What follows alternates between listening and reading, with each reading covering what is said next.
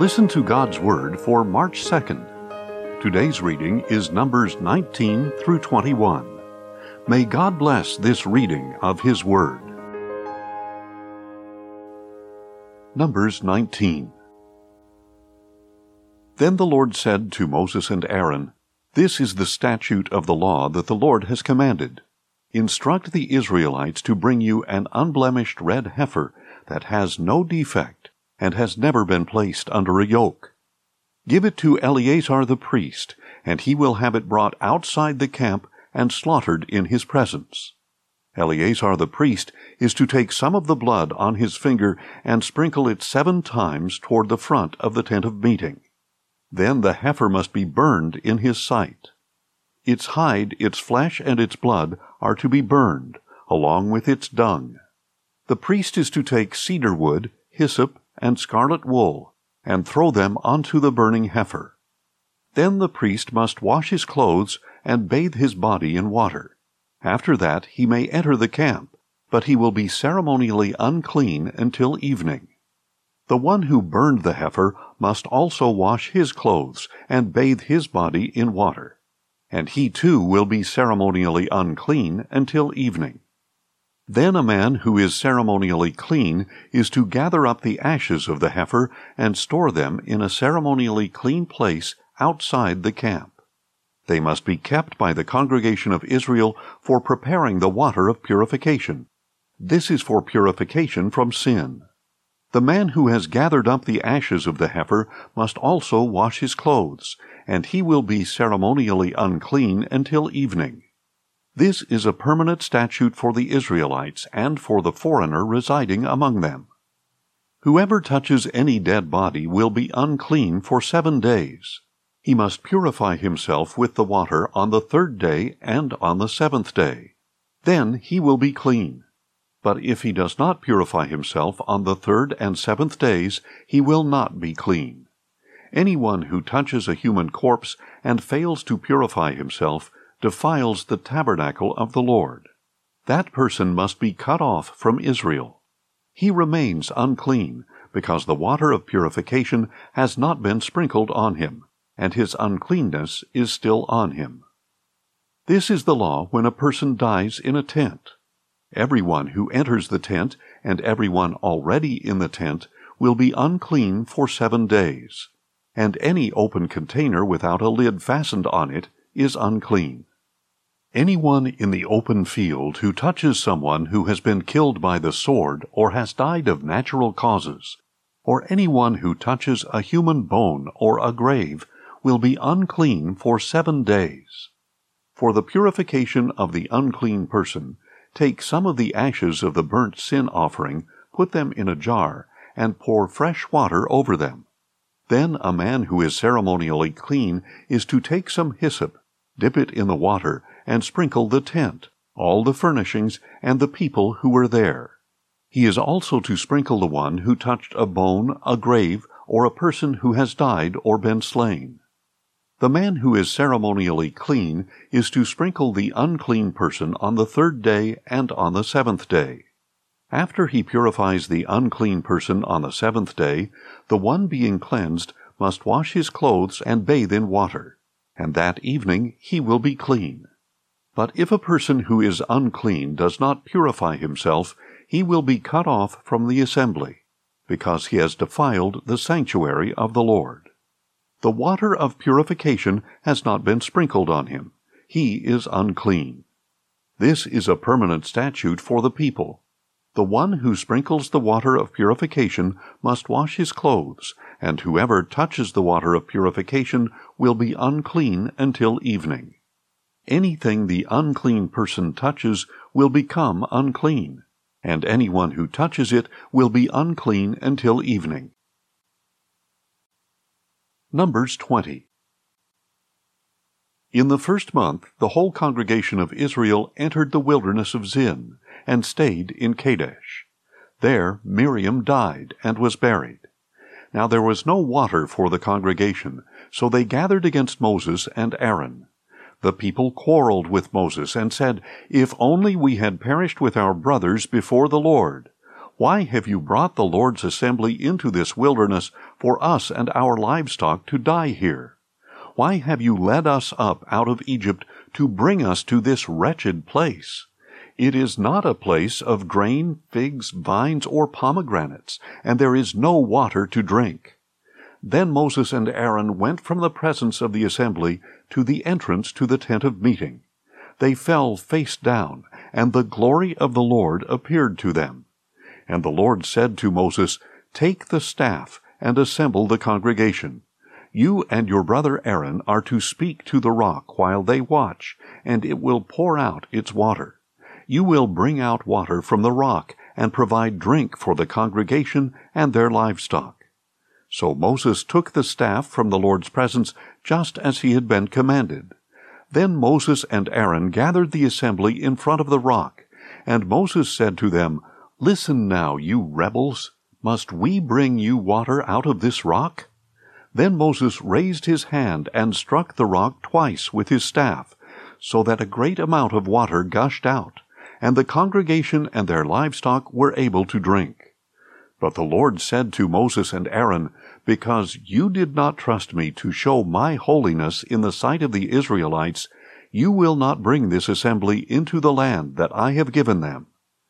These were the waters of Meribah, where the Israelites quarreled with the Lord, and he showed his holiness among them.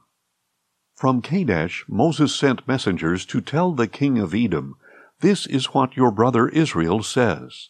You know all the hardship that has befallen us, how our fathers went down to Egypt, where we lived many years. The Egyptians mistreated us and our fathers, and when we cried out to the Lord, he heard our voice, sent an angel, and brought us out of Egypt. Now look, we are in Kadesh, a city on the edge of your territory. Please let us pass through your land. We will not cut through any field or vineyard, or drink water from any well. We will stay on the king's highway. We will not turn to the right or to the left until we have passed through your territory. But Edom answered, You may not travel through our land, or we will come out and confront you with the sword. We will stay on the main road, the Israelites replied, and if we or our herds drink your water, we will pay for it. There will be no problem, only let us pass through on foot. But Edom insisted, You may not pass through.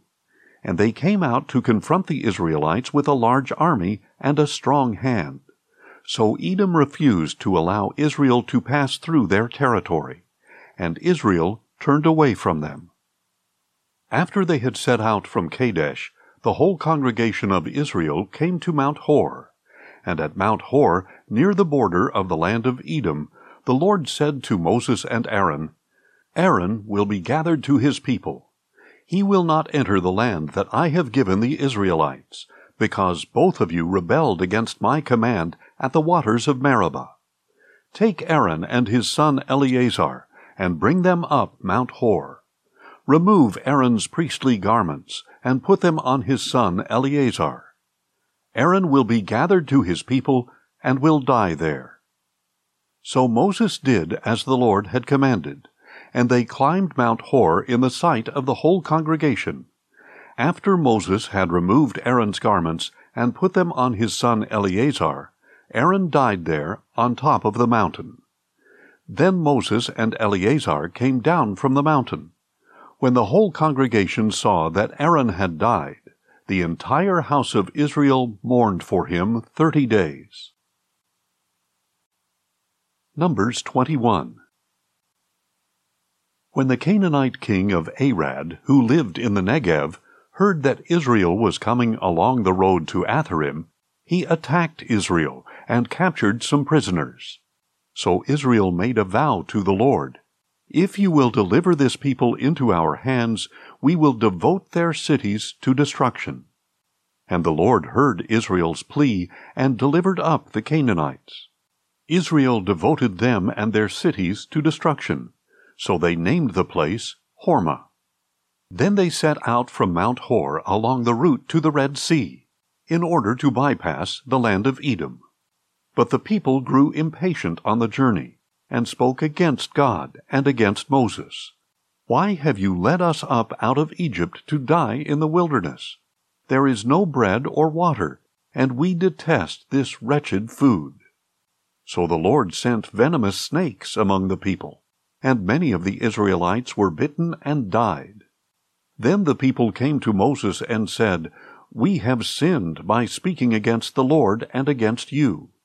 Intercede with the Lord, so he will take the snakes away from us. So Moses interceded for the people.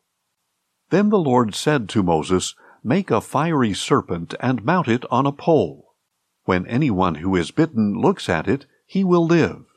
So Moses made a bronze snake and mounted it on a pole. If anyone who was bitten looked at the bronze snake, he would live.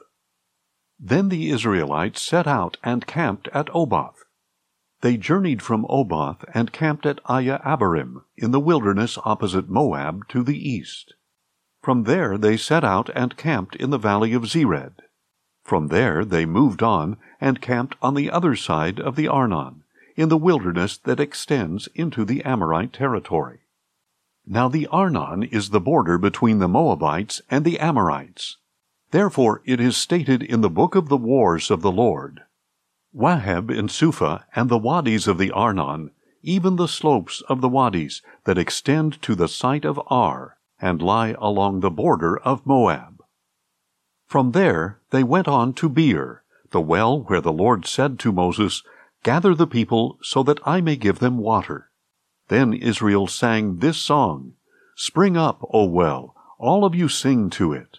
The princes dug the well, the nobles of the people hollowed it out with their scepters and with their staffs. From the wilderness the Israelites went on to Mattanah, and from Mattanah to Nahaliel, and from Nahaliel to Bamoth, and from Bamoth to the valley in Moab, where the top of Pisgah overlooks the wasteland. Then Israel sent messengers to Sihon, king of the Amorites, saying, Let us pass through your land. We will not cut through any field or vineyard, or drink water from any well. We will stay on the king's highway until we have passed through your territory. But Sihon would not let Israel pass through his territory. Instead, he gathered his whole army and went out to confront Israel in the wilderness. When he came to Jahaz, he fought against Israel. And Israel put him to the sword and took possession of his land from the Arnon to the Jabbok, but only up to the border of the Ammonites, because it was fortified. Israel captured all the cities of the Amorites and occupied them, including Heshbon and all its villages. Heshbon was the city of Sihon, king of the Amorites, who had fought against the former king of Moab and taken all his land as far as the Arnon. That is why the poets say, Come to Heshbon, let it be rebuilt. Let the city of Sihon be restored. For a fire went out from Heshbon, a blaze from the city of Sihon. It consumed Ar of Moab, the rulers of Arnon's heights. Woe to you, O Moab! You are destroyed, O people of Chemosh. He gave up his sons as refugees, and his daughters into captivity to Sihon, king of the Amorites. But we have overthrown them. Heshbon is destroyed as far as Dibon. We demolished them as far as Nophah, which reaches to Medeba. So Israel lived in the land of the Amorites. After Moses had sent spies to Jazer, Israel captured its villages and drove out the Amorites who were there.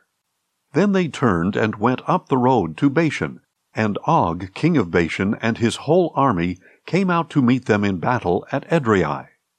But the Lord said to Moses, Do not fear him, for I have delivered him into your hand, along with all his people and his land. Do to him as you did to Sihon, king of the Amorites, who lived in Heshbon. So they struck down Og, along with his sons and his whole army, until no remnant was left, and they took possession of his land. Thanks for listening and join us tomorrow as we listen to God's Word. Questions or comments? Email us at info at listentogodsword.org.